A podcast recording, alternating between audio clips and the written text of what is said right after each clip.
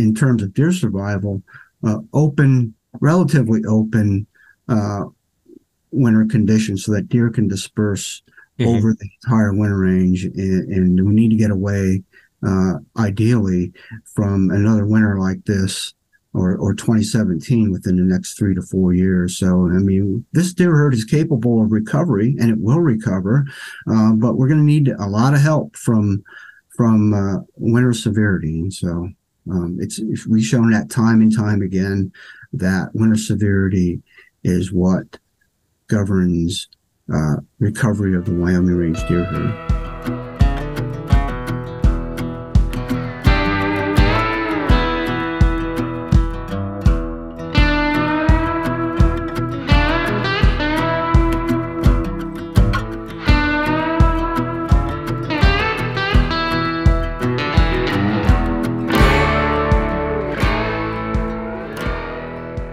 Rokcast is powered by onX Hunt, and for good reason.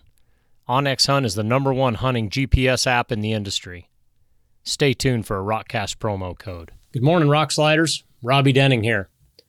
Back in 2016, I'd drawn a decent mule deer tag. I'd be hunting a multi state migratory herd of deer that should end up in my hunt unit if the migration and weather were timely. Like a good hunter, I made contacts with biologists in each of the respective states. And like it is during hunting season, I just had to leave a message and wait for a call back. And wouldn't you know it, today's guest was the first to call. He updated me on what to look for in timing the migration and pointers on hunting that deer herd. I thanked him and mentioned that he was the first to call me back and that the tag wasn't even in his state. He laughed and told me to tell that Utah biologist that Wyoming had beat him to the punch and it was time to step up their game. We had a good laugh, and I always remember what a great steward for wildlife and hunters today's guest is. Many of you know him, but some of you don't. Please welcome Wyoming biologist for the Wyoming Range Deer Herd, Gary Rockstar Fralick. Good morning, Gary. Morning, Robby. Good, good to be with you. Thanks for the opportunity. Appreciate it. You bet. You bet, Gary. Um, like I said, a lot of people know you, but a lot of people don't. Why don't you give us a quick rundown of uh, what you do over there and maybe a little bit about your background? Sure. Um, yeah, background's uh, kind of getting long in the tooth, as it were.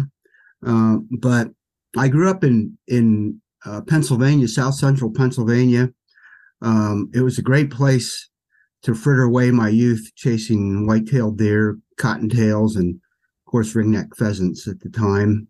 Uh, I left home when I was 19 and uh, ventured off into uh, uh the Air Force for about four years. Traveled, got the opportunity to travel throughout Europe and the Middle East, and and ended up going to uh, University of Montana in Missoula for my uh, bachelor's degree in wildlife biology. So that was a that was a keynote um, sort of phase in my life uh, that I'll always cherish. And uh, one thing led to another. Uh, came to Wyoming in 1986. I worked for the BLM seasonally in Worland, Wyoming. And uh, one thing led to another, and I got hired by the Wyoming Game and Fish Department, uh, work on a mule deer and winter range uh, of all places in the southern end of the Wyoming range. Who would have thought? Yeah. And uh, so I worked on uh, winter ranges with another uh, biologist, uh, inventorying winter ranges uh, around Kemmerer, Cokeville. Uh, some a couple of our transects were were near LaBarge, so uh, kind of starting my my career in, in, the deer herd that I ultimately ended up with partial management on, and then that job led to a, a more uh, tenure job, or I should say, longer job, working on North Slope of the Uintas on a deer and elk project uh, along the uh, Utah Wyoming state line, and then uh, that job uh, led to another uh, permanent job. Ultimately, was in the Cheyenne headquarters office. I I was promoted to my first biologist district in 1990. That was in Buffalo. I was there three years, and then transferred to my current position uh, here in Thayne, Star Valley area uh, in 1993. And uh, been here ever since, about 30 years. In fact, uh, I just celebrated uh, anniversary about a, about a week ago.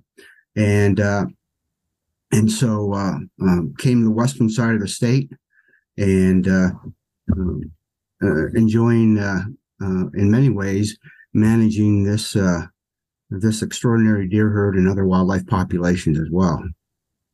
Excellent. Well, that's why we wanted to have you on because uh, in in my circle, I kind of treat you as the authority of what's going on over there in the Wyoming range um, as we check the pulse on that deer herd. Uh, correct me if I'm wrong, but I, I always think of the Wyoming range deer herd as one of our our greatest deer herds, and and and and I base it on the size of the deer herd. I know we we we float between what thirty five and sixty thousand deer in that herd. Is that about right? Yeah, I think you know it depends on on uh, you know the severity of the winter and and how that winter affects the deer population. But yeah, going back, I think you're pretty close to that. You know, back in the, the late 1980s, early 1990s, we were estimating a population between 55 and and 60,000 deer, and uh, and more recently, over the last uh, probably 20 years, probably 30 years actually, since uh, 1993, uh, we've had periods where the population would would increase close to or above 40,000 deer and then a winter would hit and mm-hmm. knock it back down. And that's been that's really been the the dynamic of the Wyoming range deer management. But uh, yeah I think you're right on Robby. I think it is one of the largest deer populations in the Intermountain West certainly in Wyoming. Uh, we've got survey data population estimates uh, uh, that that confirm that. And so it is an extraordinary herd, I think, and, and, a lot of people understand and realize that. That's why there's so much demand and, interest in in the Wyoming range and and to some degree as well, uh, its sister herd, what I call its sister herd, the Sublette herd, Region mm-hmm. H, immediately to the east.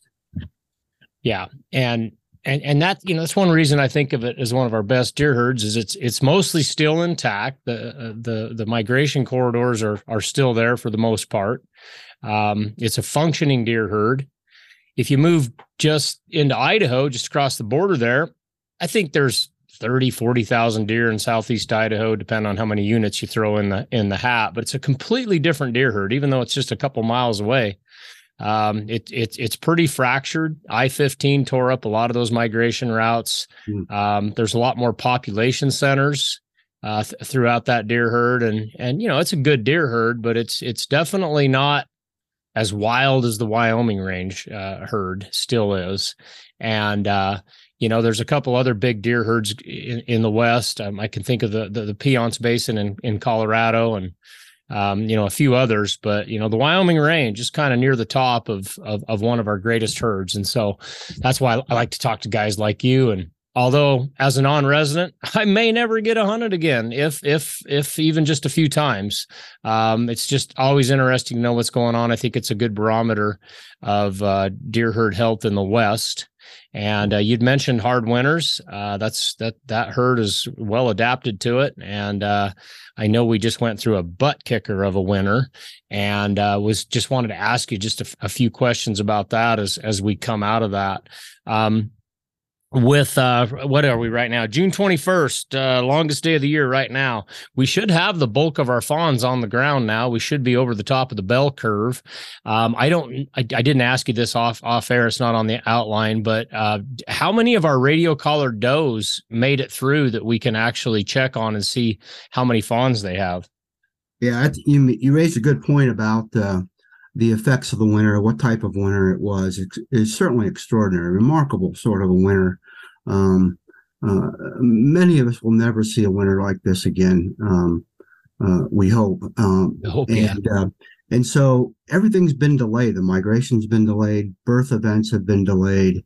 Uh, I, I still think there are fawns that are hitting the ground uh, because of the delay, the poor, poor physical condition of the does, and uh, and that dynamic that that causes them biologically to delay the birth event. So I can't tell you right now um, if if all the fawns are on the ground from our collared deer. We don't have many of them left actually, and uh, of the collared does that is. So uh, uh, hopefully by uh, let's see the twenty first. Um, yeah, hopefully uh, by another week uh, um, we'll have a better indication of of how many of our remaining collared does gave birth.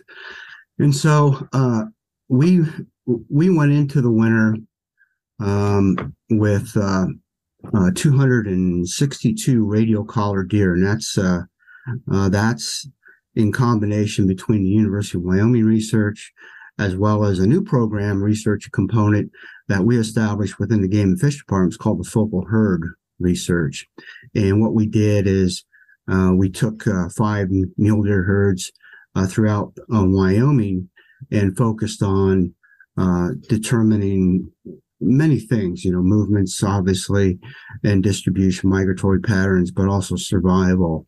And so one of those herds, obviously, was in Wyoming range because it's one of the largest and most important deer herds, certainly in Wyoming, maybe even the Intermountain West. So we went into, into combining those two projects, 262 deer. Um, we had, I think, 90, uh, 92 fawns, radio collar. We lost all of those. Uh, we had right at 43 bucks collared, which is, you know, it's not a great sample, but, you know, it, it's a, a, data point. It's one yeah. of the bigger ones out there in the West. Yeah. Yeah. I think, you know, I'm, I'm not sure what folks are doing down in Colorado uh, with their research work or any other state for that matter. Uh, if they're collaring bucks, uh, they may not be, they may be. I'm, I'm not quite sure. But uh, so we had right at 43 bucks collared.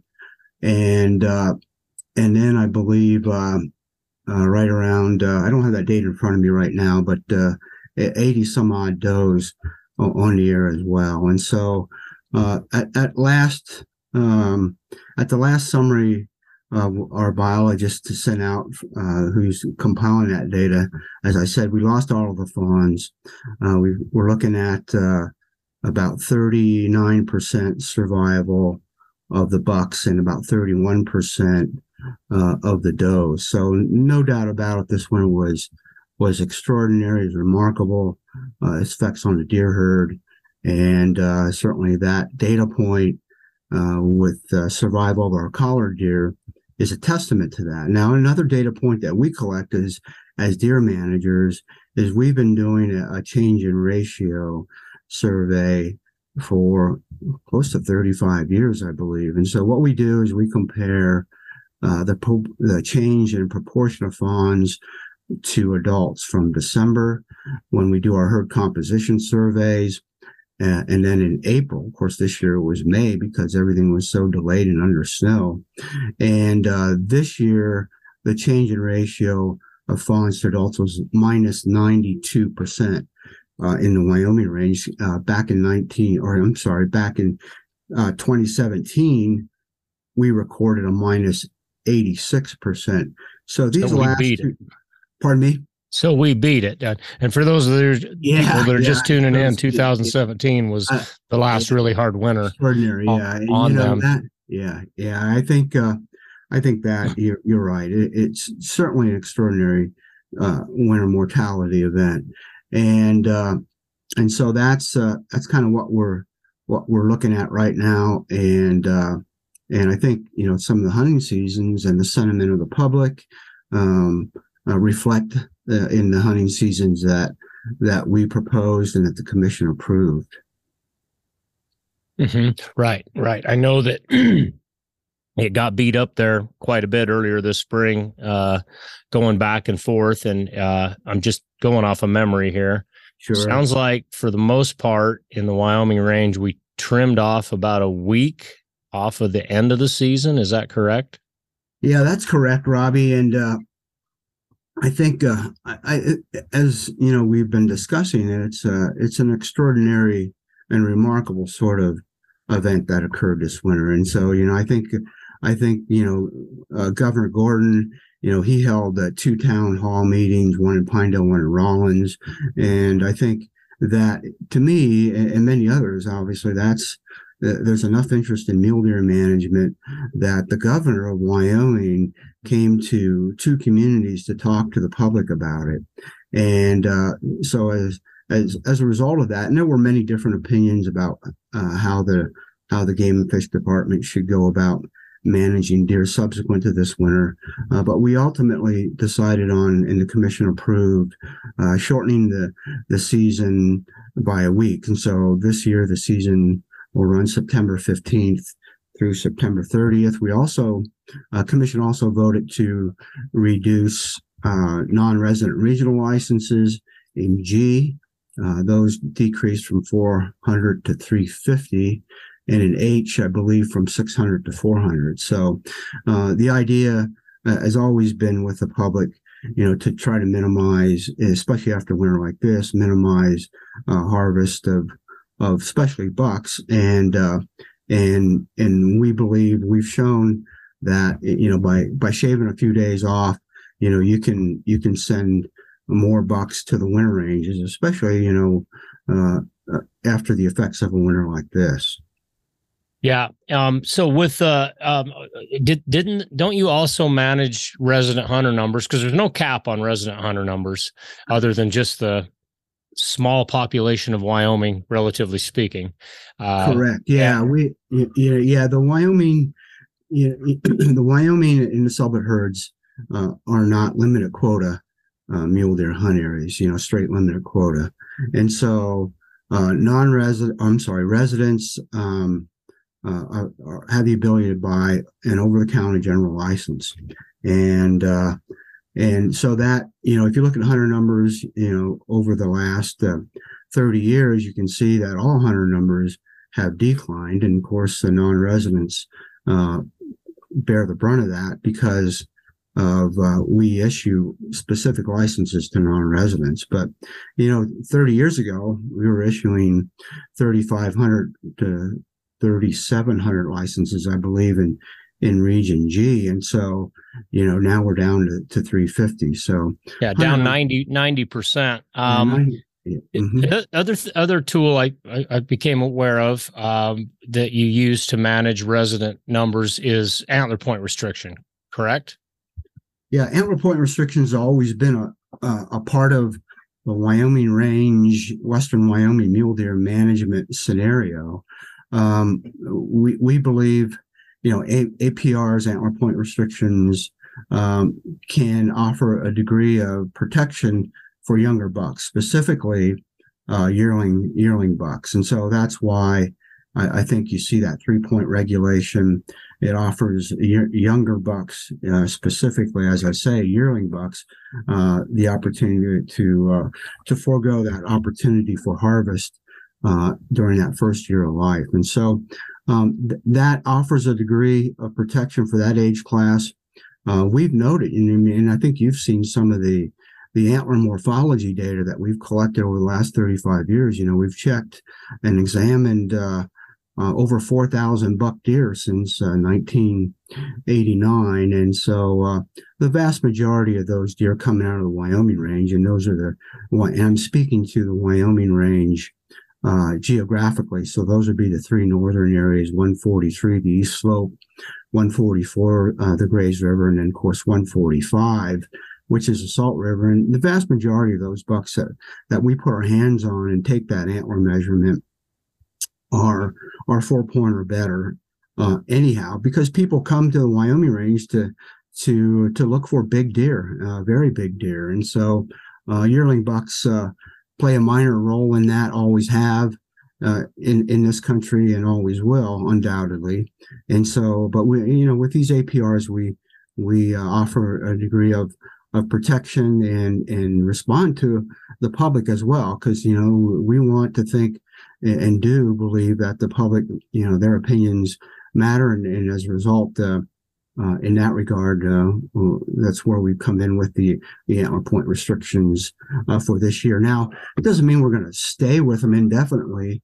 Um, right. That you, you, you, you, implement them and, and roll them in and roll them out depending on the year, if I understand yeah, that. yeah. Between, you know, all the, you know, a lot of it's predicated on our, our buck doe ratios. You know, we have a, one of the objectives in the Wyoming range is to manage for 30 to 45 bucks in the postseason population. Well, you know, you've seen some of the data that we've collected over in the Labarge winter ranges, which is where a major portion of the Grays River deer herd spends the winter. Two years ago in 2021, we had 45 bucks per hundred over in Labarge. And in, in December, of 2022 before the winter hit we had 40 bucks per hundred so mm-hmm. you know we anticipate you know at, at, some point there's going to be a positive response um, as these as this deer herd, you know, in lieu of another bad winter, starts to starts to increase and recover again. And so the the buck ratio, uh, in proportion of bucks that we count on the winter ranges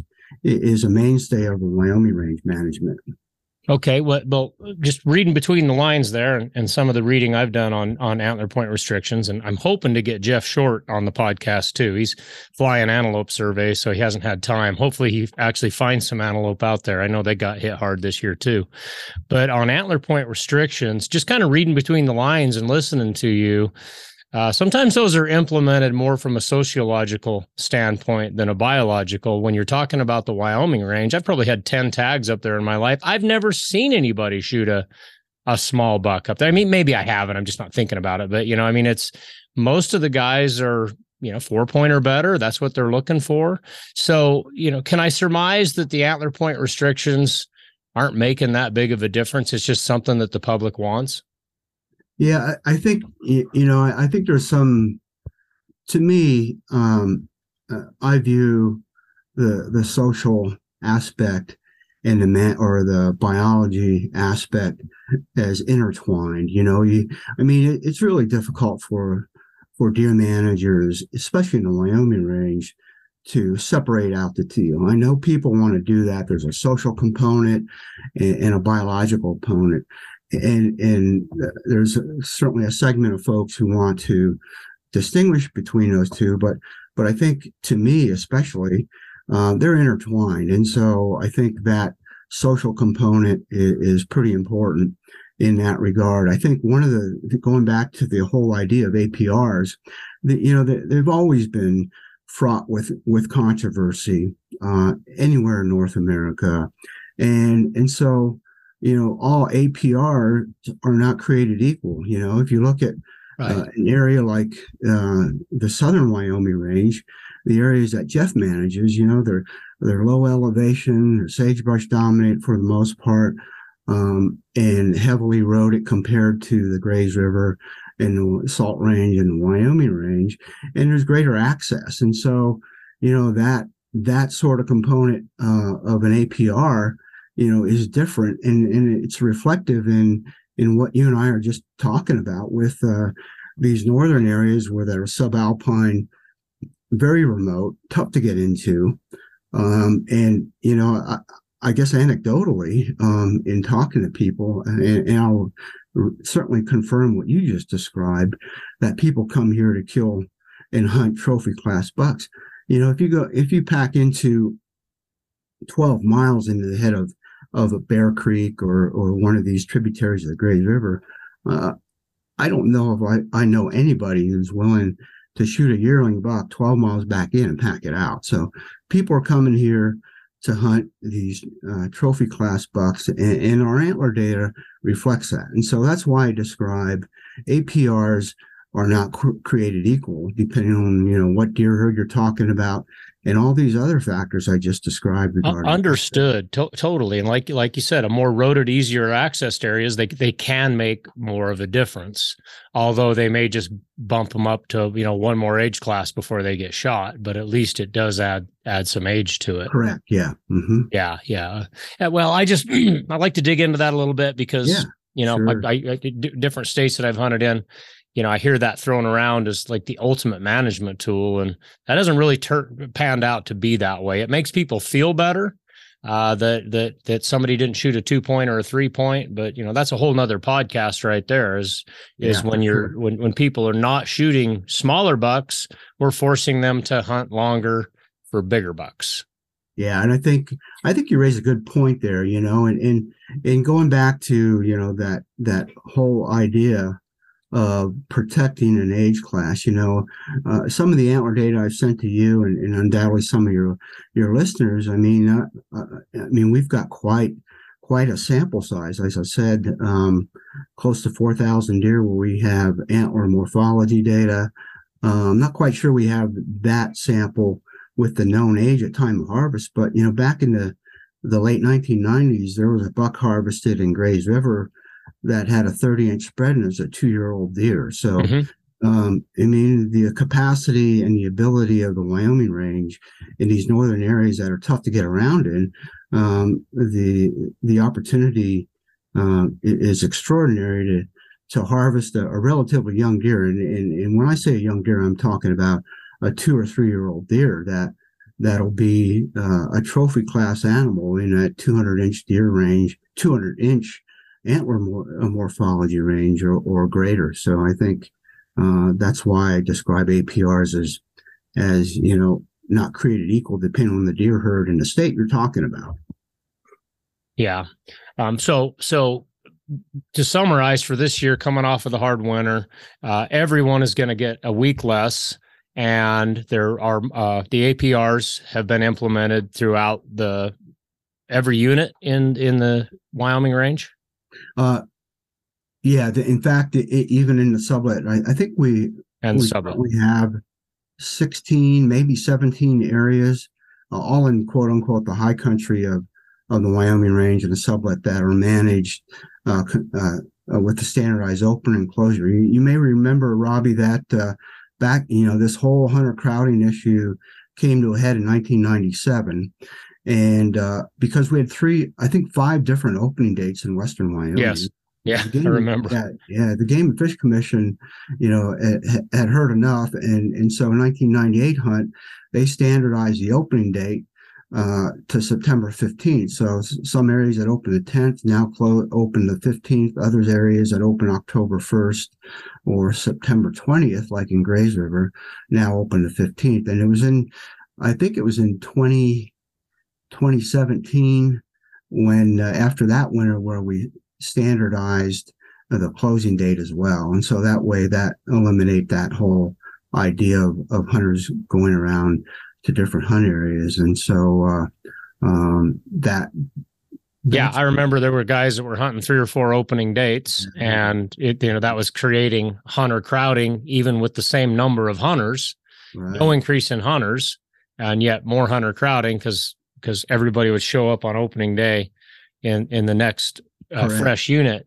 Yeah. But I remember thinking, uh, at least where I was hunting, that was fine because the hills just cleared out when those other units would open. Oh, sure. Everybody was over there trying to get a fresh buck, and there was no one yeah. around in the units that were still open. Uh, you know, and again, another another shift we made. And you know i respect the residents of wyoming and and you know it's their deer herd. They can manage it how they they want. Uh, i just like to have the conversations on uh, on these different practices and do they really make a difference or do they really make us feel better? Yeah i think um, the the other uh, i guess uh, it, it's not a written objective but w- what we try to do is make sure that um, that deer season closes before one the onset of the migration when bucks start start migrating. Uh, two we certainly don't run, want to run the deer season into or up to the elk this October 15th elk season because that predispose uh, bucks to harvest. And and I think you know there's that idea of as you described the you know the the, the social component uh, versus the, the biology of it all and you know what I just mentioned it you know a, a moment ago in 2016, the deer herd was approaching 40,000 deer. Hunter satisfaction was the highest it's ever been um, in, in, recent history. In the Grays River, hunter satisfaction uh, with hunters indicating that they had a, a very satisfied or satisfied hunter. It's a data point that that we as deer managers use was was approaching 80%. I think it was 76% in Grays River in 2016. Uh, you know, what, what's especially interesting about that was also the year when the highest number of hunters hunted the Grays River in in recent history. So here you have this incredibly high hunter satisfaction, 76%, of the hunters in, in Grays River, Hunt Area 144, saying they had a phenomenal deer hunt or a good deer hunt, however you want to couch it. And but it's also the same year there were the highest number of hunters. So I think you know that whole dynamic of of deer numbers, where the population at, it plays a plays a big role in, in how hunters, you know, will rate their hunting experience, you know, and and uh, I think, unfortunately, what the Wyoming range herd has been exposed to, uh, well, going back in recent history, 2011 and then 2017, 2019, we had a tough winter. Those deer on the south end uh, in Jeff's district uh, suffered a, a fairly substantial winter mortality, whereas the deer in Labarge kind of came away uh, relatively unscathed. And then, of course, this year is a total reset of the of the population. So it's been it's been unfortunate. You know, we had a, a, a spate of five years where we had extremely high overwinter survival for the most part from 2011 to 2016, but uh, that's all changed now over the last four to five years. Yeah, and uh, Jeff uh, brought up an interesting uh, data point back in the uh, right after 17 i was writing some articles and uh, had reached out to to jeff. He's, and uh, jeff used to be a biologist here in idaho so right. i knew i knew him well. He was right here in my region. So i reached out to him. Like i said i always try to get a pulse of the western deer herd by checking on your deer herd because it's such a large deer herd and a, and a big sample size. And he said that they even though 16 those those deer numbers were in whatever you just quoted 40,000 he said that we were actually starting to see production slow down and i think he was taking in you know fawn production. Um, uh, uh, i don't know if age class was part of it or not.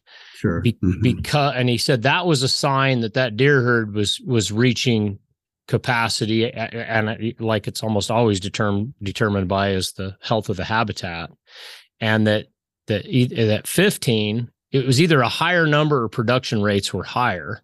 And he says that's what we look at to know when we've reached a carrying capacity of the deer herd. Am i getting that right? Well i think i think the uh, to look at the the long term uh, doe fawn ratios over the last 20 years uh, yeah 20 years uh, that we've been looking at them have declined 25 percent and so it's been a, a, a ongoing and uh, it's been an ongoing and a long-term sort of dynamic to see the doe fawn ratios declining like i say for the last 20 years. If you look at the doe fawn ratios in the late 80s early 90s you know there were years in the herd unit for the herd unit where we were approaching uh, it was fairly consistent to see 80 plus fawns per 100 does well, in some years it even uh, approaching 90 fawns per 100 does. Well, those days are long gone. And uh, uh, this downward trend, I can send you uh, those, the graphs of those fawn ratios are pretty compelling. It's been going on for uh, at least 20 years, 25 years. And so, like on the LaBarge winter ranges, uh, that's where I've noticed and documented that, you know, 25% reduction in doe fawn, you know, the, the proportion of fawns per does uh, on, and that's the Grays River herd. So mm-hmm. I think it's it's uh, uh, in, in, noting that the proportion of fawns has been declining uh, during that period, as Jeff described. I think the it, it's been an ongoing sort of matter. Right. And and I, I don't know if it's anecdotally or if it's in the data, but it's also the size of the fawns. We're not hearing about those 90 to 100 pound fawns that, that used to be, I don't know if they were common, but they were out there. Yeah, I think Idaho, you know, th- that year, uh, Idaho biologists did that research, uh, what, 10, 15 years ago in southeastern Idaho. Uh, they documented that if a fawn weighed uh, 100 pounds, um, they had a pretty good chance of surviving the winter. And, uh, you know, we initiated uh, the Wyoming Range research in 2013. And uh, um, it was at that time, and we started capturing fawns, I believe, uh, probably not that year, but certainly within a year in, in, in, December, and started weighing those fawns at that time. So I think fawn weights uh, has always been a key key component of, of whether a, a fawn would survive, have the potential to survive a winter uh, in, in certainly western Wyoming, southeastern Idaho, and, and those are the weights that that uh, are pretty important. But then again, you know, it just depends on winter severity as well. You know, we can have light fawns. Light by light fawns, I mean, you know, those those fawns that are coming into November that way you know 65 70 75 80 pounds and and still survive the winter it just depends on winter severity Right. Yeah. Like winter of 14, 15. I mean, you could, you could winter a 60 pound fawn that winter and get sure. good carryover into the next year. But uh, back, back to this decline in production, this, this fawn doe ratio. Uh, what have, have, have we put our thumb on what is causing that? Because that's not hunting season directly. Yeah, correct. yeah. Causing that. We're not hunting, we're not hunting does and fawns on any big scale here. Um, and so when we're seeing, you know, a 25% decrease in in in fawn, I'm assuming that's fawn recruitment from birth to six months of age. Is that correct? Is that, yeah, yeah. Mm-hmm. If we're seeing a 25% decrease in that, boy, if we fixed that, there's your 60,000 deer right there. Yeah, I, am not sure. Uh, you know that that's going to be a long haul sort of thing because that's a lot of that's habitat related. You know, you look at the winter ranges I'll go right to the habitat component of it all, you know, and and uh, you know you look at the the winter ranges around LaBarge, uh, which is where I spend a lot of my time in the winter, and, and some of the browse communities there, and uh, uh, a lot of the true mountain mahogany plants are are really in dire shape. You know, you have a series of years of drought, and that affects production undoubtedly. And you know, if, if a deer needs anywhere from two to four pounds of dry weight forage per day, and you're only growing leaders on the true Mount mahogany and, and presumably some of the sagebrush, you know, that amounts to, you know, two inches mm-hmm. uh, current annual leader growth. I mean, that that plays a big role in in how much forage is available. That's why uh, we think it's important, know it's important that on these light winters, they're able to, to disperse out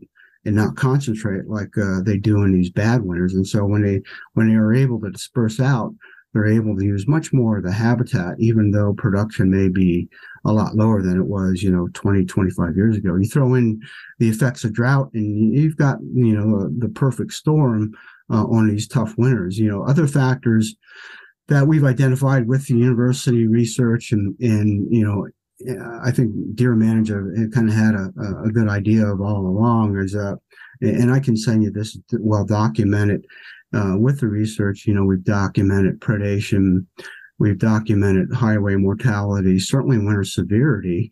Um, we, you look at the, the change in ratio graph I re- referenced earlier, and you look at, you know, the number of years that that we've lost 30% or more of the fawns to winter mortality. That, that's substantial, you know, in the Wyoming range. Mm-hmm. Uh, we've got disease, you know, in 2015, adenovirus mm-hmm. uh, played a big role in the, the annual population dynamic of the Wyoming range herd. I was picking up robust fawns over here in Star Valley in October. You'd walk up to them uh, in and around Thayne, Star Valley Ranch, and they'd be laying dead mm-hmm. no visible signs of trauma, and sent him to the lab, and and they necropsy him; Their lungs were were full of blood and, mm-hmm. and uh, fluid, and so uh, adenovirus is, is a disease that that played a, a, major role in in certainly deer management, deer ecology in that year. Um, that was in 2015 when we were kind of approaching a modern day peak in that herd. Yeah, exactly. 2015, 2016 were some of the highest population estimates uh, uh, in the pot in in the Wyoming range, approaching forty thousand deer.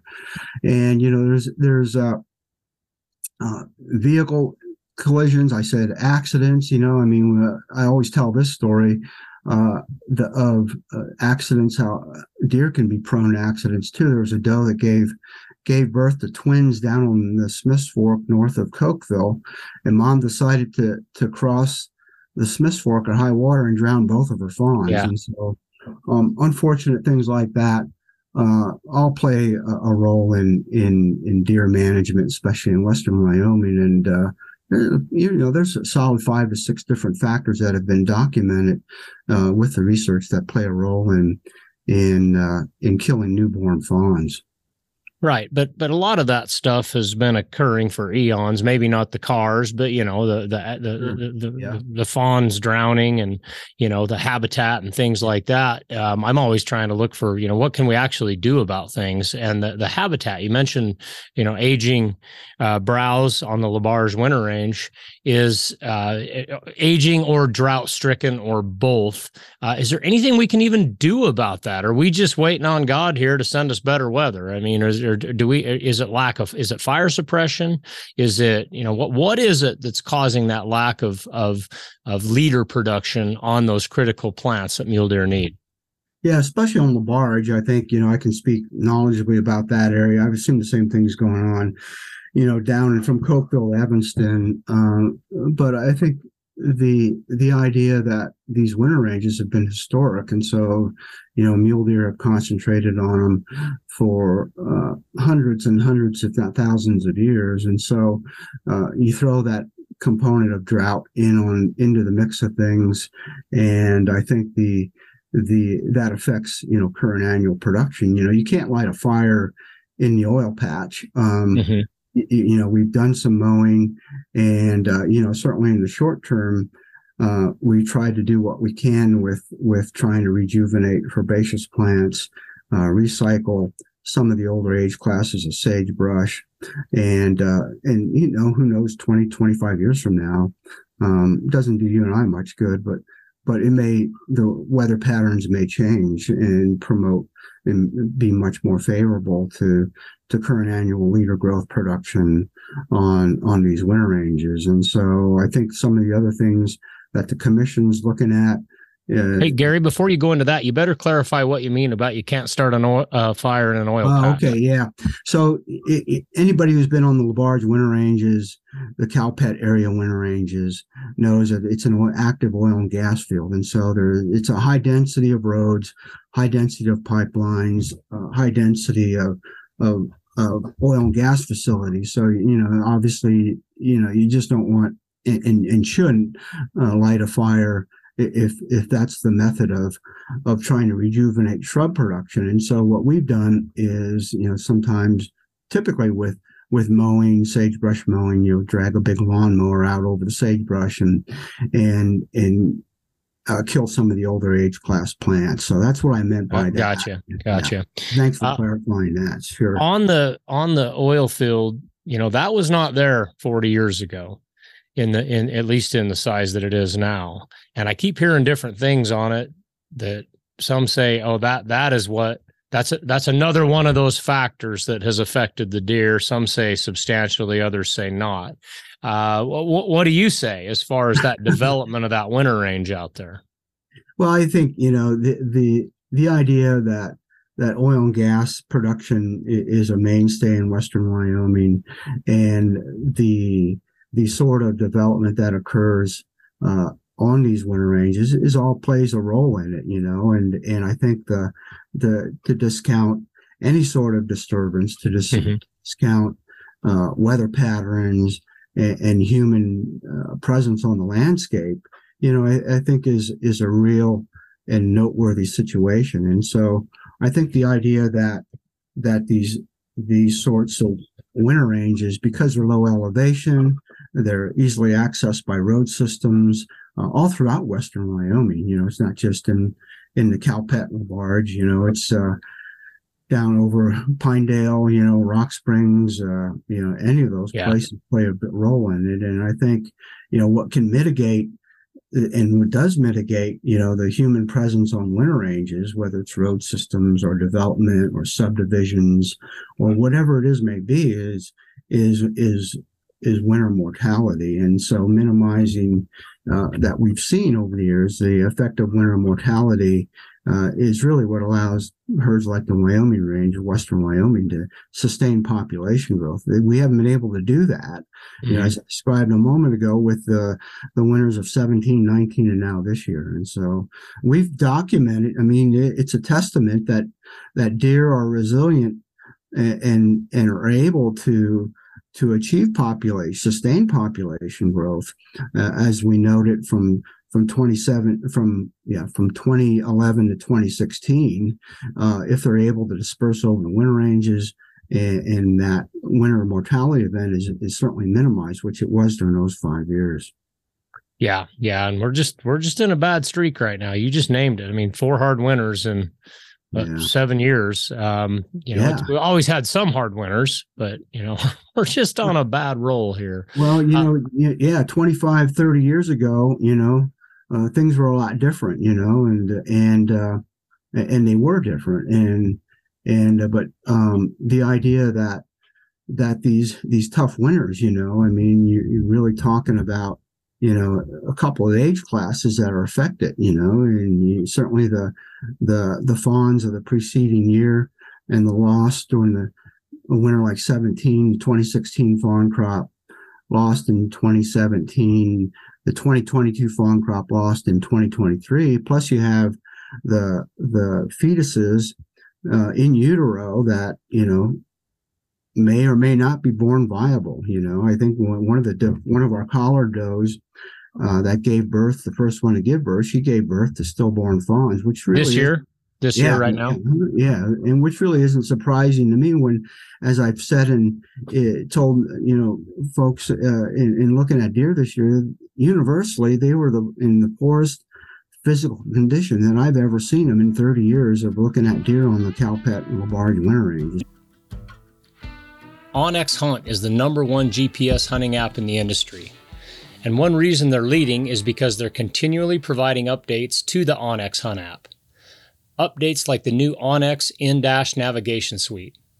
From the time you slide into the seat of your vehicle, Viewing onX Hunt with CarPlay and Android Auto allows you to easily flow from onX to the road in front of you, ensuring you know exactly where you are and how to get where you're heading. Want directions to a certain point in the onX Hunt app, but don't want to keep glancing at your phone? Use the Navigate To feature to navigate to your saved waypoints. This is true off road navigation for hunters. You can now use the onX Hunt app hands free and have access to your map markups, public private boundaries, routing, offline maps, and more. Do it all from the seat of your truck. If you're ready to make the jump, save 20% by using the code ROKCAST at checkout.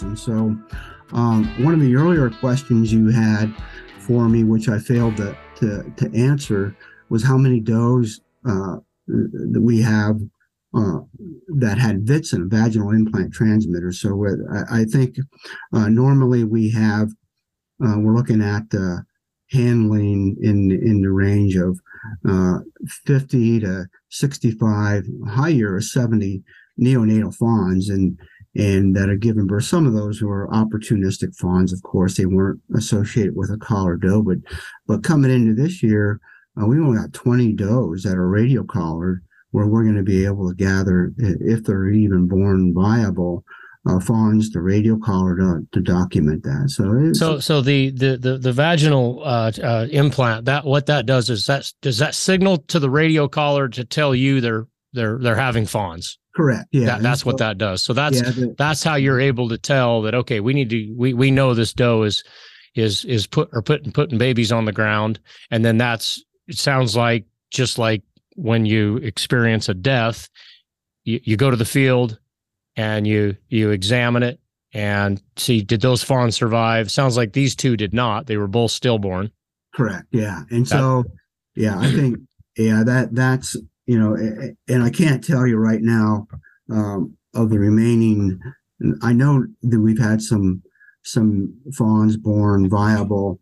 Uh, I don't have a summary. But when I do get a summary, uh, I'll relay that to you. I think probably after the uh, all the does have been accounted for, uh, we'll ask the uh, graduate students to send out an update so I can share that with you, Robby. So, yeah, that, that that'd be great because it, it yeah. pretty much what we would expect after a very hard winter. We're we're gonna have some some fawns that don't even make it to birth. Um, and uh, we're going to have a smaller deer herd. And this wasn't on the outline, but you and I have talked about it but briefly.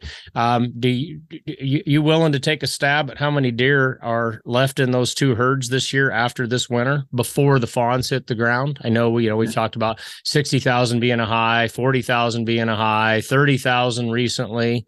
Where do you think we're at now? Yeah, I, I, I we don't have the the wherewithal to to estimate the, the population level uh, over a three month period. Um, mm-hmm. Because what we did is, uh, I can tell you though, um, coming into the winter, uh, we were estimating right at 30, 30 up to 35,000 deer. And then we did a sightability survey the second time that we've done that. Uh, uh, first time was in 2018. Uh, 2018, we flew the the entire deer herd and counted every deer that we could, which was which was a fairly substantially high number of them, close to 85% is what we felt confident of. And then uh, that population estimate was at that time right about 30 to 32,000, I believe. Coming off of the hard winter of 2017 by a year.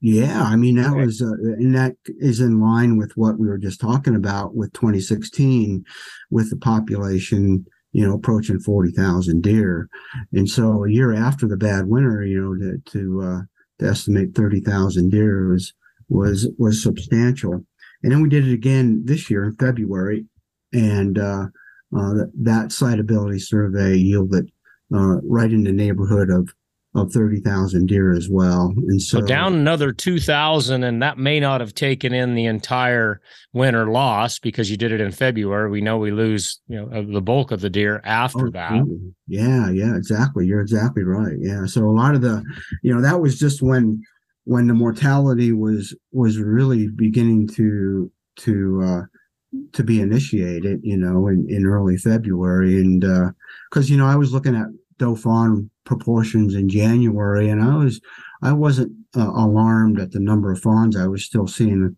you know, on the hoof in January. But uh, certainly that all changed. You know, I mean, yeah. you, you may have heard, and as well as your your listeners, that you know the the the governor's meeting in Pinedale. Somebody mentioned that the average number of days uh, in Pinedale where the temperature dipped below zero, uh, average about 31 to 32 days. Well, this year it was well over 60 days of sub-zero temperatures. Yep. You know, Big Piney, the daytime highs on many of those days uh, never got above zero. So I mean that uh, that's always pretty debilitating. Obviously. Oh yeah. Yeah, and we're we're paying now, so probably pretty safe to say before the fawns are counted in this in uh, th- with this year that uh, we're going to be below 30,000 uh, uh, a deer. Yeah. If that's how many, if we counted 85% of them in February and we hit 30K, uh, I'll just say it if you won't. We're, we're, we're going to a new low. Um, yeah, I think it's going to be, you know, it, I, I, won't, you know, offer up a number because I can't do that sure. right now. I, Understood. in, in December though, I will be able to offer up a number and, you know, we can, we can, because we'll have our herd composition surveys, we'll have harvest and, and, and we can make those calculations and then back, back calculate. But to, to come up with a population estimate, and there's no way I'm going to say that it's not going to be bad, you know, it's right. Yeah. hey, I mean, it's, it's going to be, you know, remarkable. Um, the effects of this winter in driving these populations lower, especially in the Wyoming range. But but we'll be able to to backtrack, uh, do some back calculations uh, in probably December or January, and and you really give you a really I think a, a better idea on, on, the percentage of the deer herd that we lost from February to uh, May 31st of this year. So. Gotcha. Well, we'll be looking for those numbers, and uh, and you know we talked about the doom and gloom part, and uh, but I always try to remember. And I just had uh, Randy Larsen, the BYU prof, on a few weeks ago, and you know he pointed out that that hey, I'd, I'd almost rather have a hard winter than long term drought because you're killing them then too. You're just killing them slowly and quietly compared mm-hmm. to the dramatic events that we have now. So if there's any bright spot in all this uh, looking at the drought monitor, it'll be back out in the morning. Uh, comes out on Thursdays. Uh, people should look at that.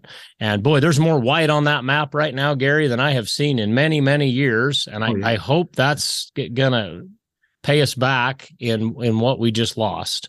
Yeah, I think you know that. that you know, I don't know. I I, I feel uh, somewhat confident in, in, especially this high country. You know, I mean, the Salt Range and the Wyoming Range, the precip zone is is you know I think 19 to 21 inches, so it's exceptionally wet. And and I think you know a guy like you and many of your listeners who've been in this high country uh, during the summer.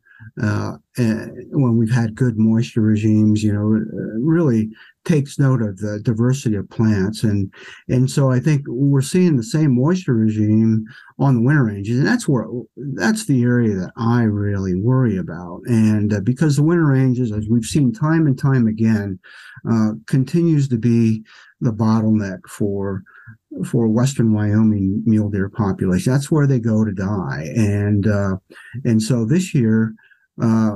Uh, it's exceptional the the amount of moisture in the form of snow and now with these spring storms that's falling on those sagebrush dominated winter ranges. So i'm hoping that the leader growth is is substantially more than a couple inches. And uh in, in in addition to that we knew you know leader growth is one component of it but we also need uh in terms of deer survival uh, open relatively open uh, winter conditions so that deer can disperse mm-hmm. over the entire winter range. And, and we need to get away, uh, ideally, from another winter like this or, or 2017 within the next three to four years. So, I mean, this deer herd is capable of recovery and it will recover, uh, but we're going to need a lot of help from from uh, winter severity. And so um, it's we've shown that time and time again that winter severity is what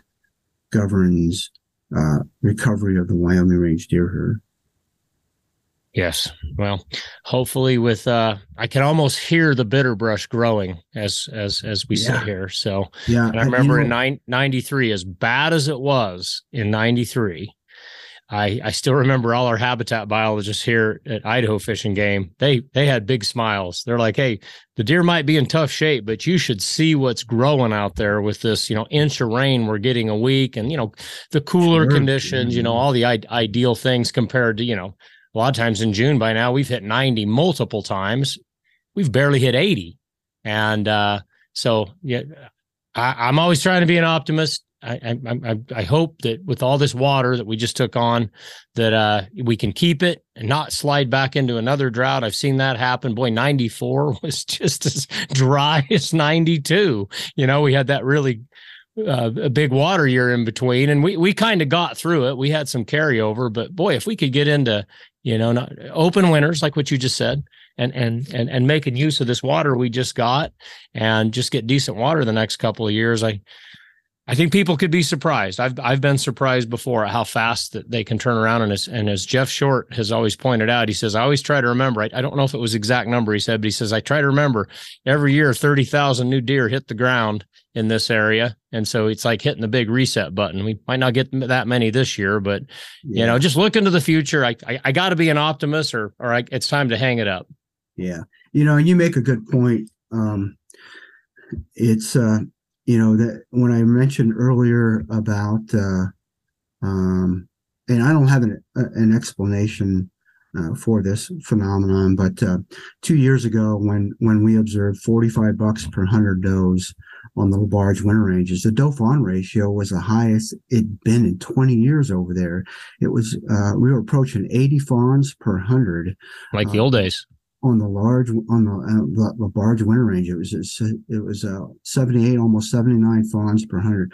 I hadn't seen fawns like that, you know, like I said, in 20 years on the large winter ranges. So, you know, the these sort of uh, those sort of things that you just described, I mean, can really promote that sort of uh, uh, production and survival fawns, you know, in in along with open winters for sure.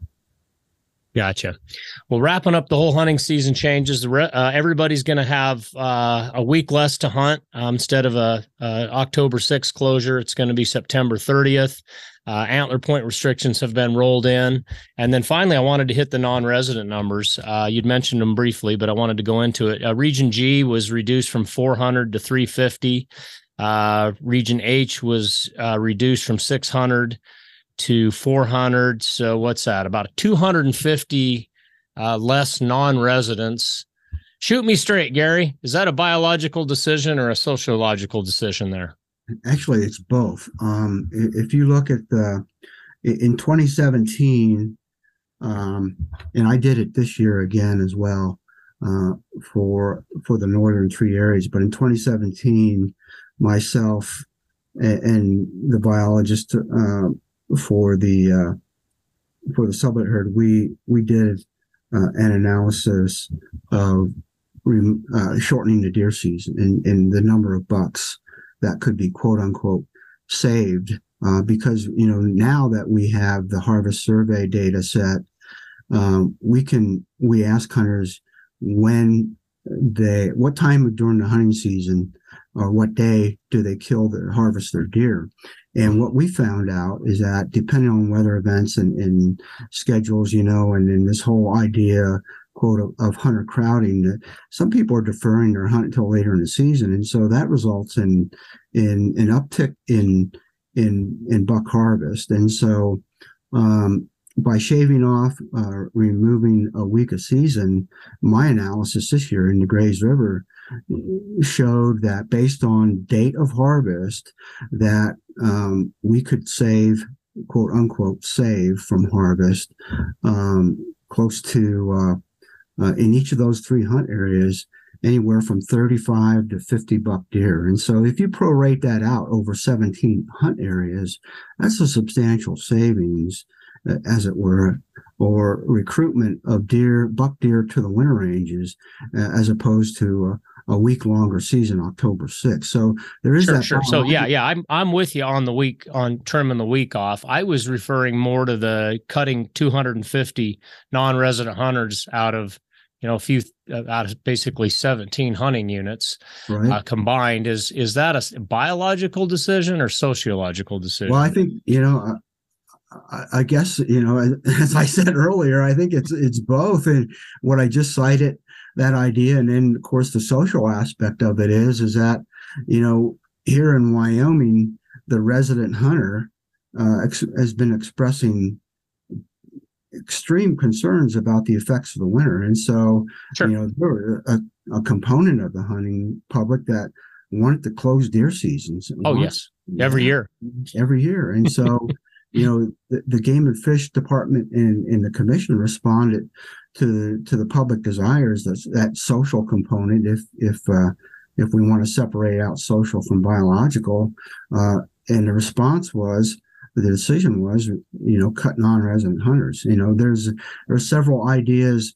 uh, floating around um, in in Wyoming, Western Wyoming right now about uh, um, resident hunters, you know, choosing not to hunt, uh, buying a tag but not harvesting deer. So uh, I think the hunting public's going to step up and and uh, make amends uh, or or at least respond accordingly to the effects of this winter on the deer population. To be sure, there's going to be uh, certainly trophy class bucks taken this year. Always, uh, always will be. Even in 2017, if you look at the the the size or the the the buck quality uh, and the age classes of bucks uh, in the 2017 winter. There certainly I we checked fewer of them, but we're still killing. You know, hunters were still taking six and a half and I believe seven and a half year old buck deer, and so undoubtedly and a few giants. And if my memory serves me right, in 2011, which was a butt kicking winter, it was. I think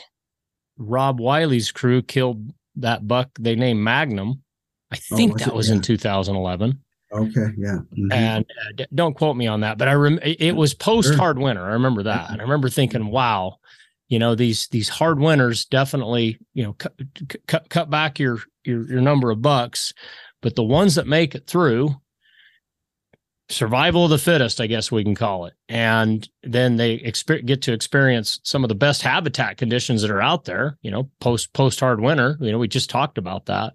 And so, you know, I'll, I'll call it right now. Someone someone will shoot another magnum in the in the next year or two in the Wyoming range, and and it'll be one of those bucks that made it through, and possibly multiples.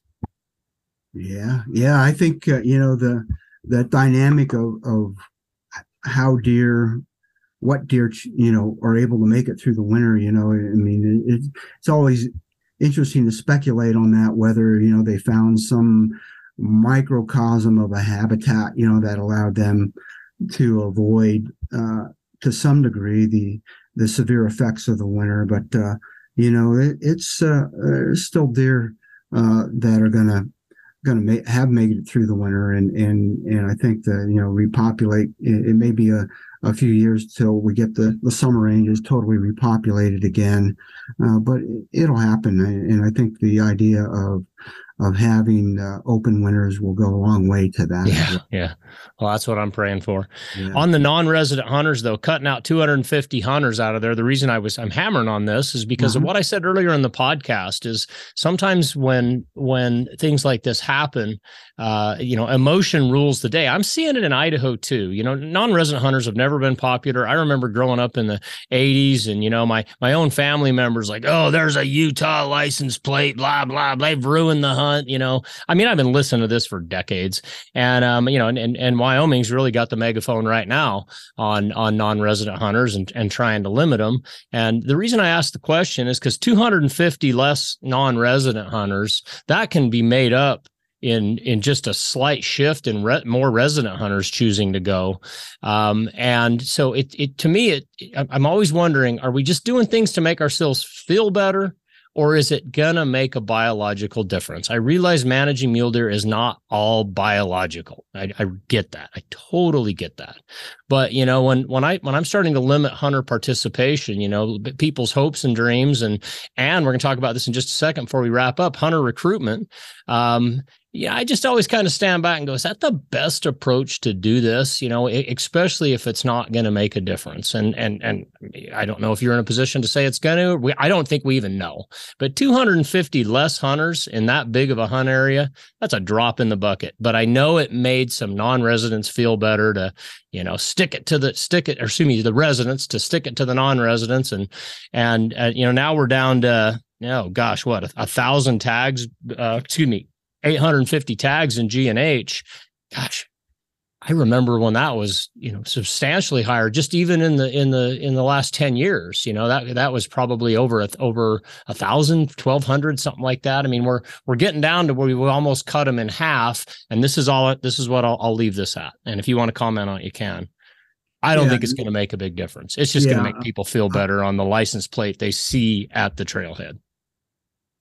Yeah, I don't know. You know, if uh um, I guess my one of my responses would be that doesn't mean just because they're they were reduced this year, it doesn't necessarily mean they're going to stay at 350 and 400. I mean, if the deer population uh, exhibits that recovery that we're we're hoping that it does here in the coming years, I mean, that doesn't mean that uh, we won't increase with a biological justification. Increase I'm glad you bring that up, but have you ever increased them on the non-resident side after you've decreased them? My memory says no. I could be wrong, but it's always that there's always a cut, and then when the deer herd recovers, I never see those licenses come back.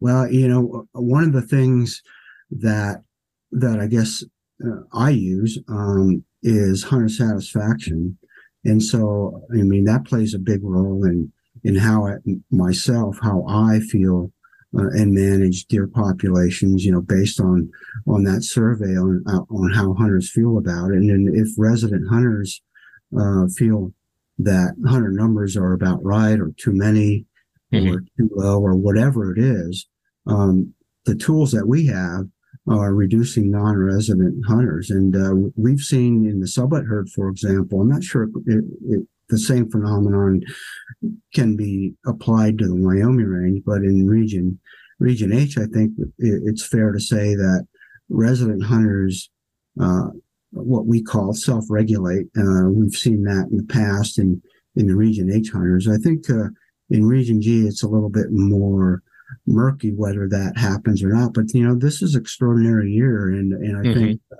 the commission um, supported the department in the license reduction. And I think that the license reduction, I mean, for, you know, depending on how folks think about it, I think is, is reflective of public sentiment. And, yes. Uh, I mean, I guess that's all I can say about it. I mean, and and we, you know, being a public agency, and you know, the, the resident hunters uh, play a major role in, in how the game and fish department views uh, public sentiment, and uh, that was one way that that we could respond to that by reducing non-resident regional licenses and and uh, you know, for better or for worse, depending, like I say, you're a non-resident, and many others as well that I've talked to. I've got some concerns about that, and and I, you know, I appreciate that. And but on the other hand, um, the Game and Fish Department in Wyoming has to be responsive and should be responsive to public sentiment, and uh, and that's one of the ways that that the department and the commission responds that way. Yep, and I don't discount that. Those that's the Wyoming residents' um, uh, Yeah. resource, and uh, and I respect it.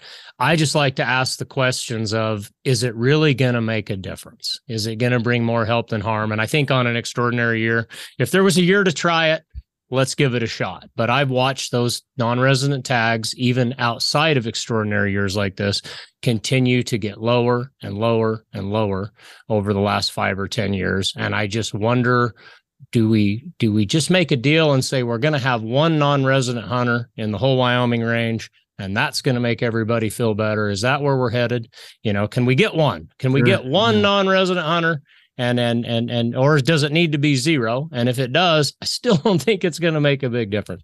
Totally my opinion. Again i, re- I respect uh, uh, wyoming's decision to do this. And um uh but we'll talk in a couple of years and if the deer herd recovers and maybe some of these licenses come back maybe we have struck a balance. So the last thing i wanted to, to hit on is is related to that. And uh you know there's there's there's hunters out there um, they're they're typically residents of their own state, and I see it here. Um, that think, oh, there's enough hunters. In fact, in fact, we need less hunters.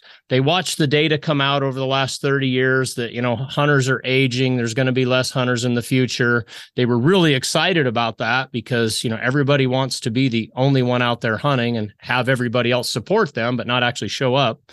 And um, well, that hasn't totally panned out in the West because may, I know hunter numbers are down. I'm looking at these these graphs that you sent me, and in in uh, in 1991, uh, in the Sublette herd, we hosted uh, about 12,000 hunters, 11.5 somewhere in there, and uh, you know now we're down, you know, I, I believe under 10. If uh, let's see, what is that here? Uh, excuse me. Uh, total hunters 2019 was uh, 4,000, so well under 10. Um, but but hunters still feel like there's more pressure. I realize there's been a culture shift in hunting. They're you know hardcore hunters, you know more vacation time, ability to travel, things like that. Um, and so when you take a, a, a, a an area known for trophy mule deer like the the Wyoming range or the Sublette herd, and uh, you know pe- people are going to put their time in, um, but but to continue to p- push for less and less hunters, and and you know I'm just telling you what we hear, what we hear on Rokslide. We need less hunters. It doesn't matter how many hunters we have. We're never going to be a majority of the population. Uh, we never have been, probably since the mid 1800s. Um, we're never going to be a majority of it. So let's just push for less. We're not worried about recruitment. Um, so, my question to you is how important is hunter recruitment to the future of the the Wyoming range and the Sublette herds? Yeah, that's an interesting question. Um, you know, I guess in in the bigger picture, uh, myself and many others, you know, in in, the management, uh, state agency and federal agency, and anybody who's in the conservation sort of uh, environment or a position, you know, use hunters as the the mainstay. You know, it's hundred dollars uh, that fund a lot of the the management programs uh, highway overpasses, underpasses, research uh, goes on and on. It's hundred dollars that do that. I, I think um, I view it uh, not so much in in hunter numbers in the context of a Wyoming Ranger Sublette herd, but I view it in the context of, of game management, and especially with big game management in Wyoming. And and so I think that uh, that retention and recruitment of hunters to is important to the whole dynamic of the of the of the sport and and the ability for wildlife agencies to manage their wildlife you know with with hunters. And so i you know i think myself and many others would would in the general consensus of things uh, really really have, have misgivings about uh, a further decline in in hunter numbers. Now uh, specific to the wyoming range and the Sublette herds, you know, where we've been hearing the the call and the drumbeat for resident regions, uh, limited quota, choose your weapon, a whole litany of Mhm. different management approaches. that's yet to be decided. I think the the idea. I mean, one of the things that I wonder about uh, in question is, you know, how you know when uh, uh, is there a point where the hunting public will ever be happy about hunter numbers? You know, and, and the point, I'll, I'll give you a good example, Robby, and I, would really like you and your listeners to think about this from from a, a, management standpoint. So I was having a discussion with a hunter a couple hunting seasons ago who was a real proponent for for limited quota in the Wyoming range, and so you know, he, he, same sort of argument you just you just described. You know, there are just too many hunters up there. You know, and and it just uh, you know, I basically want to be up there and not see any other hunters. And so I I, I kind of lit into the the management aspect of this, and I told them that we're already sending anywhere from seventy to seventy five percent, depending on the year, of all the antler deer maybe not in this year now, of course, as, as right, I said, yeah. it's extraordinary. But we're sending 70 to 75%, maybe even a little bit higher, depending on the year, of all antler deer in the Wyoming range to the winter ranges. So now to go limited quota, you're asking me basically whether he, he knew he was asking me or not. He, he was wanting me to send 80 to 90% perhaps, just as a, a number to throw out, of all antler deer uh, to the winter ranges. And so the point being, and it's a very simplistic point, is so we send 80 to 90% of all antler deer in the Wyoming range to the winter ranges. Now you have that element of competition. You have the potential packing more animals onto the winter ranges, the potential for, you know, I'm just throwing scenarios out. Um, uh, for infectious disease transmission. You have bucks competing with pregnant does, and so obviously that could uh, have a, direct result on productivity of the deer herd. And uh, and the fact of the matter is, you know, coming full circle, is if if a guy like you or me goes to the top of the grayback, gets to the top of the grayback ridge and looks down the ridge and sees another hunter, even if there's five hunters for example, and that's an extreme example, on the mountain, he's still going to be dissatisfied. So, I mean, this whole idea to me, and I'm speaking only for myself, um, is is pretty fraught with unknowns, uh, especially that whole idea of can the hunting public uh, ever be happy with some sort of uh, a change in the management program, and especially this whole notion of of quote unquote hunter crowding. And uh, I don't know. I mean, uh, there's you know that that's the biological assessment I just gave you on the way I think about it. You know, with uh, with maintaining the buck quality. I mean, presumably you throw more animals on the winter ranges,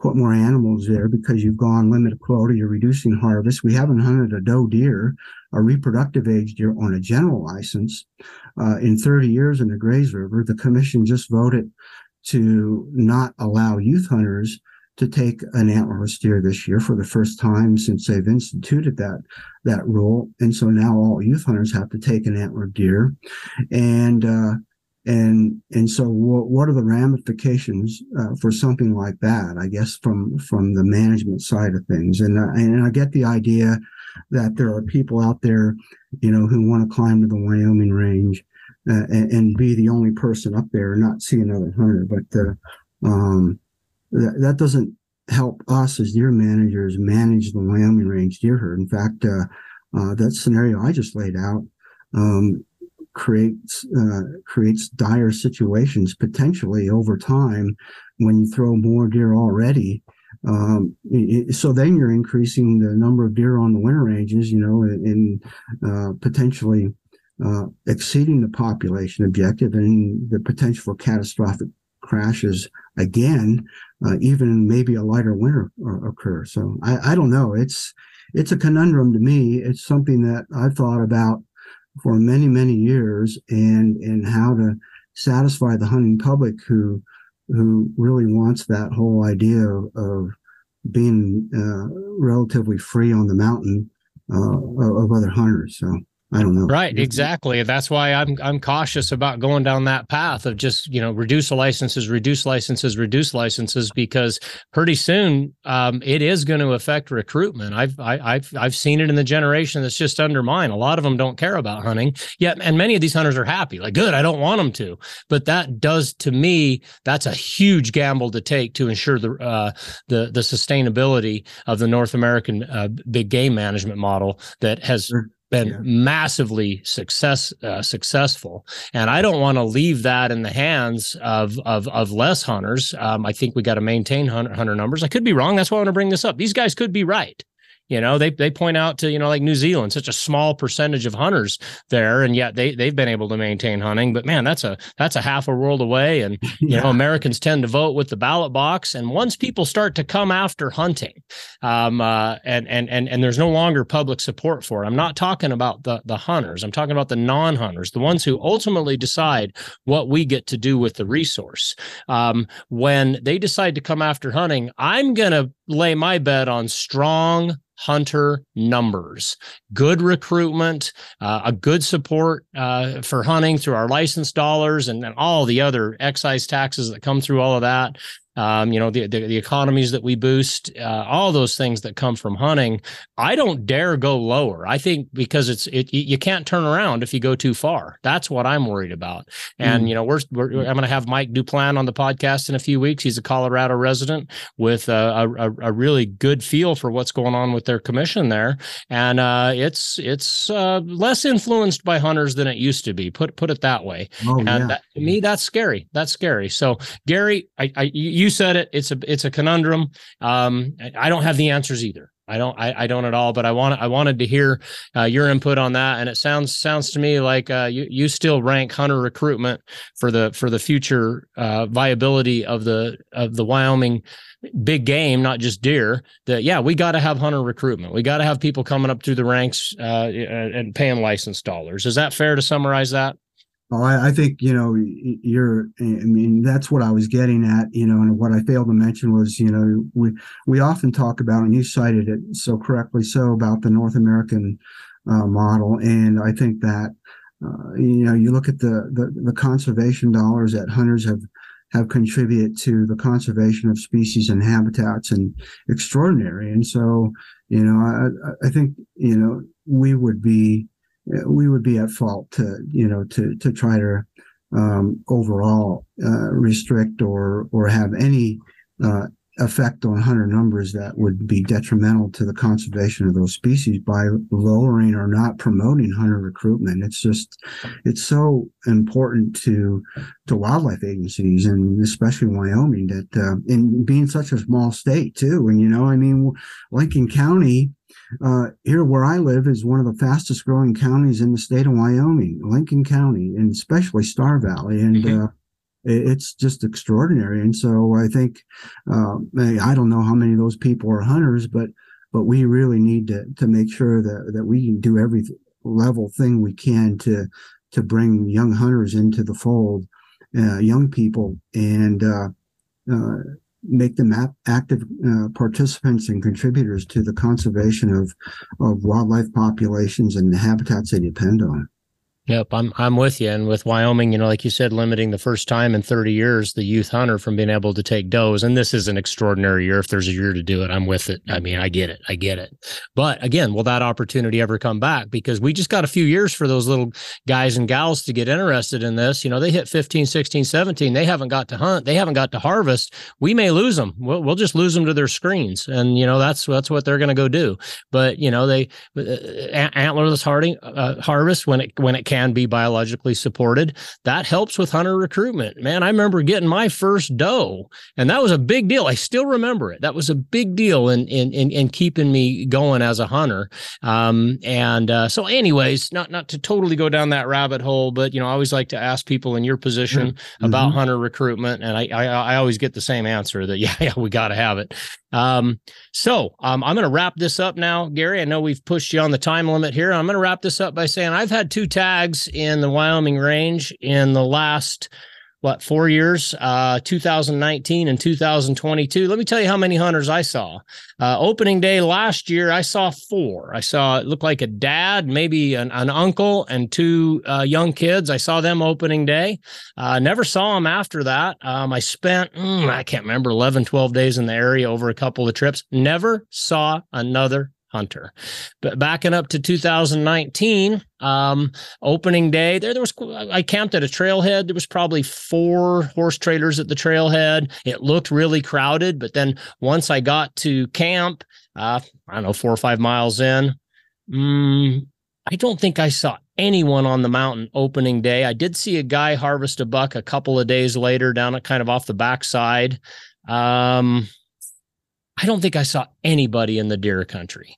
And so it that's why I'm always saying, how low do we gotta go to get people happy? And yeah, if you're going to Ramshorn Peak between Cliff Creek and Willow Creek, yeah, you're not gonna be happy. But I can tell you that's not how it is through through much of the range, and especially if you avoid opening day and like Gary said, you know, maybe the last couple days, because a lot of guys do go out and hunt. So I'm gonna end it with that. Gary, if you want to dispute it, go ahead. But if not, thank you for coming on the podcast. Yeah, thank you, Rob. It's always always great to work with you on these things. I hope there's an opp- another opportunity uh, after this hunting season, perhaps to to uh, come back and and have a debriefing or a reassessment uh, of how things went this year. But uh, it's always great to chat with you, and and I really do appreciate you. Um, uh, sending on the information and the data that that we've been able to collect, and I think it does, you know, uh, you know, adds another element of of education and information to hunters. You know, because here's the data that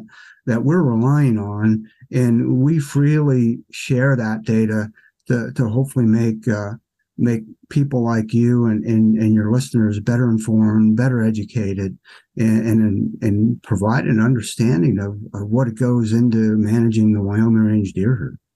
You bet. Keep sending me those emails. You're welcome back on the podcast anytime, and uh, maybe we'll just set a soft date for December after you guys do your your counts again, and uh, and uh, maybe you'll come back with some good news.